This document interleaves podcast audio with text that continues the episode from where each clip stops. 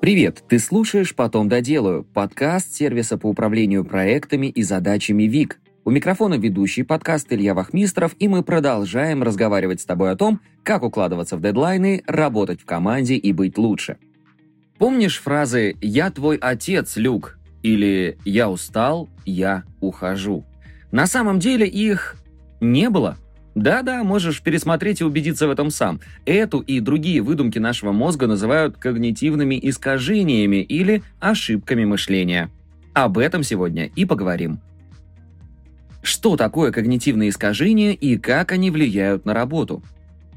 Когнитивные искажения – это шаблонные отклонения в мышлении. Они встречаются у всех людей и сложились в процессе эволюции. Одни экономят ресурсы мозга и помогают действовать быстрее, а другие – пережитки прошлого, которые когда-то помогали выживать.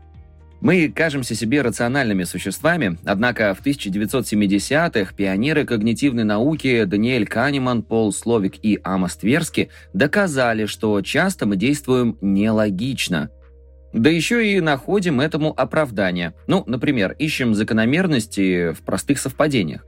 Это когда перебежавшая дорогу черная кошка объясняет все неудачи в этот день или удивительные совпадения в датах напротив сулят удачу. Так мозг пытается упорядочить окружающий хаос. Из-за ошибок мышления наши представления о мире не соответствуют тому, что есть на самом деле. Например, многие боятся летать на самолетах, но не боятся ездить на машине. Но статистика говорит, что шанс попасть в авиакатастрофу в тысячи раз меньше, чем вероятность дорожно-транспортного происшествия. Почему мы не боимся садиться за руль в таком случае? Да потому что попадаемся на иллюзию контроля ситуации – Хитрости мозга также влияют на результаты работы и продуктивность. Мозг одинаково иррационален в личной и профессиональной жизни, если только не ловить его на ошибках. Но предупрежден значит вооружен, поэтому сейчас мы поговорим про пять когнитивных искажений, которые сильнее других влияют на продуктивность, ну а также расскажем про борьбу с ними. Первое искажение – эффект ложной срочности – это когда мы выбираем дела, кажущиеся срочными, даже если они менее важны, чем несрочные. Да более того, даже если несрочные в перспективе принесут больше пользы и выгоды. Итог – мы распыляемся между делами и ничего не успеваем. Есть такое, когда надо скорее ответить на сообщения коллег и почту, чем сидеть за аналитикой и писать длинный отчет. Мозг предполагает так. Если отложить дело, которое прямо сейчас не принесет результата, а от невыполнения ничего не будет, то и ладно. Лучше отвлечься, ответить на сообщение, и вот тут удовольствие от закрытого дела, которое причем прилетит сразу же. Это предубеждение активно подпитывается модным образом человека занятого. У него забит календарь, телефон постоянно пиликает, все срочно и важно. И он такой «Супермен, молодец». Но если он занятой, это еще не значит, что он все успевает. Скорее всего, это не так. Но как с этим справляться? Первое. Расставляйте приоритеты. Не у себя в голове. Мы уже поняли, что к мозгу доверия нет никакого. Расставляйте приоритеты у себя в таск-менеджере или ежедневнике – Поможет в этом и матрица Эйзенхауэра, схема оценки дел по двум критериям – срочности и важности. Мы уже писали подробную статью о ней на нашем сайте vic.net. Так что выбери одно важное дело на день и фокусируйся на нем продолжительный период времени. Тут главное не позволять кажущимся срочным делам нарушать твою концентрацию. Второе. Ешь слона по частям. Срочные мелочи привлекают тем, что с ними можно быстро покончить и получить приток дофамина – Используй это с важными долгосрочными задачами. Разделяй большое дело, то есть слона, на маленькие бифштексы и радуйся каждому съеденному куску. Третье. Выдели мелочам время.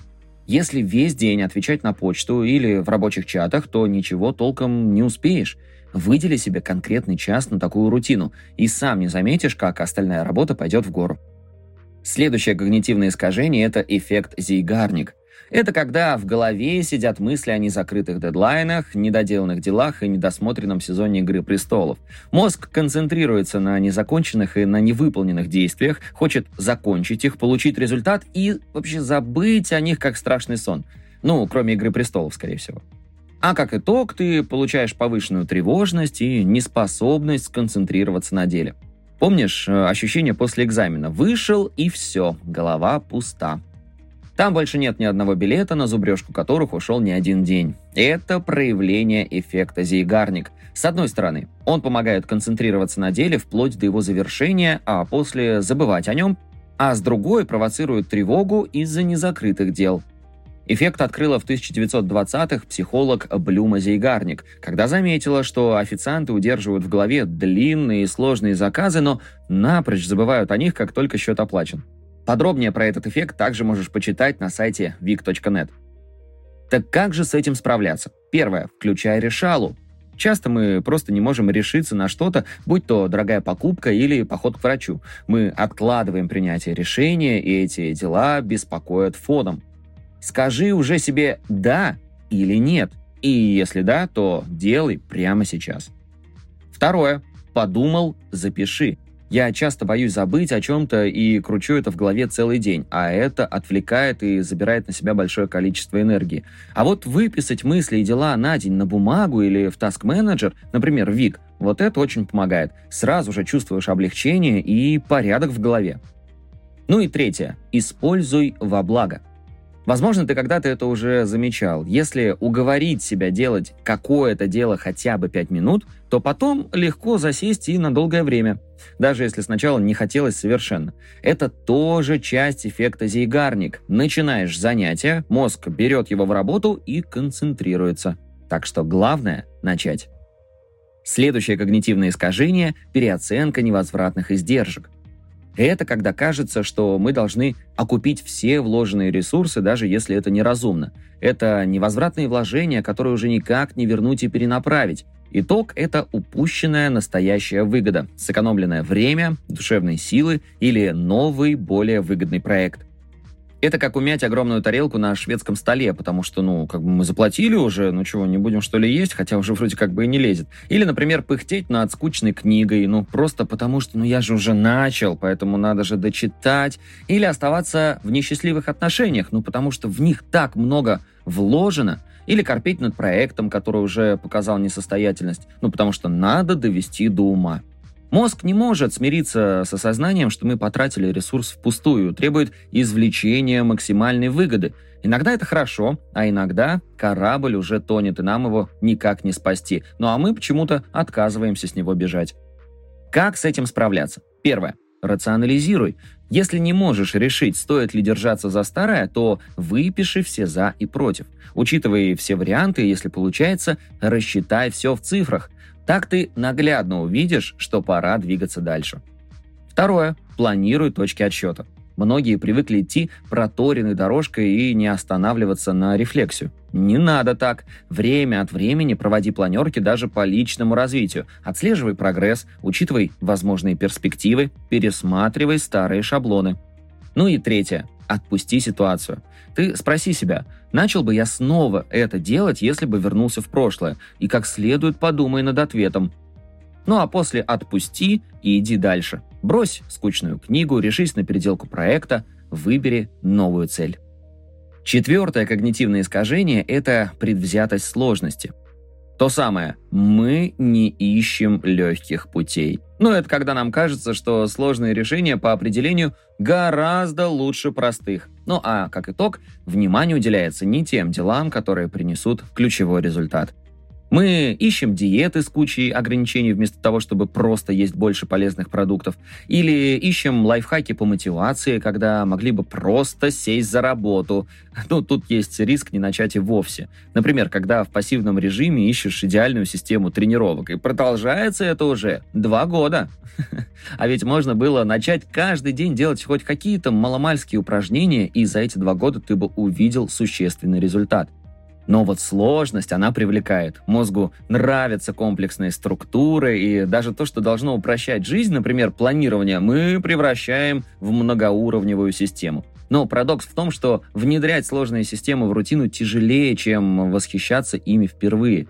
И поэтому мы забрасываем диету, забрасываем дневник, таск-менеджер, тренировки и чего-то еще там забросил на этой неделе. Но как с этим справляться? Первое. Начни хоть когда-нибудь. Спроси у любого, ну, кто в чем-то добился успеха, с чего он начал. Он скажет сразу, с малого и постепенно выстраивал систему. Ошибок не избежать, даже если выберешь самый простой путь. Второе. Выбирай то, что сможешь поддерживать. Ну, какой толк пихать в себя куриную грудку, если через два дня ты сорвешься на бургер? Главное в полезных привычках – это регулярность. Лучше поддерживать менее жесткую систему, которая подойдет именно тебе. Например, ну, добавлять в утренний омлет помидоры, да или к той же самой грудке добавить какой-нибудь вкусный подлив или соус. Ну, несложно же ведь, правда?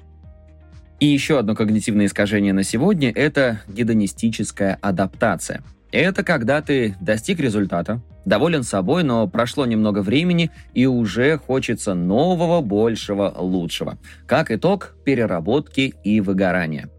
Ко всему-то подлец человек привыкает, как-то писал Достоевский. Мы долго ждем отпуска, повышения или переезда, с радостью получаем желаемое, но дофаминовый всплеск проходит, и состояние становится прежним.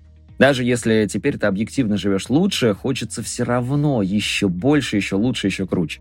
Почему так происходит? Нам кажется, что серьезная покупка или важное событие способны в корне изменить нашу жизнь, сделать навсегда нас счастливыми.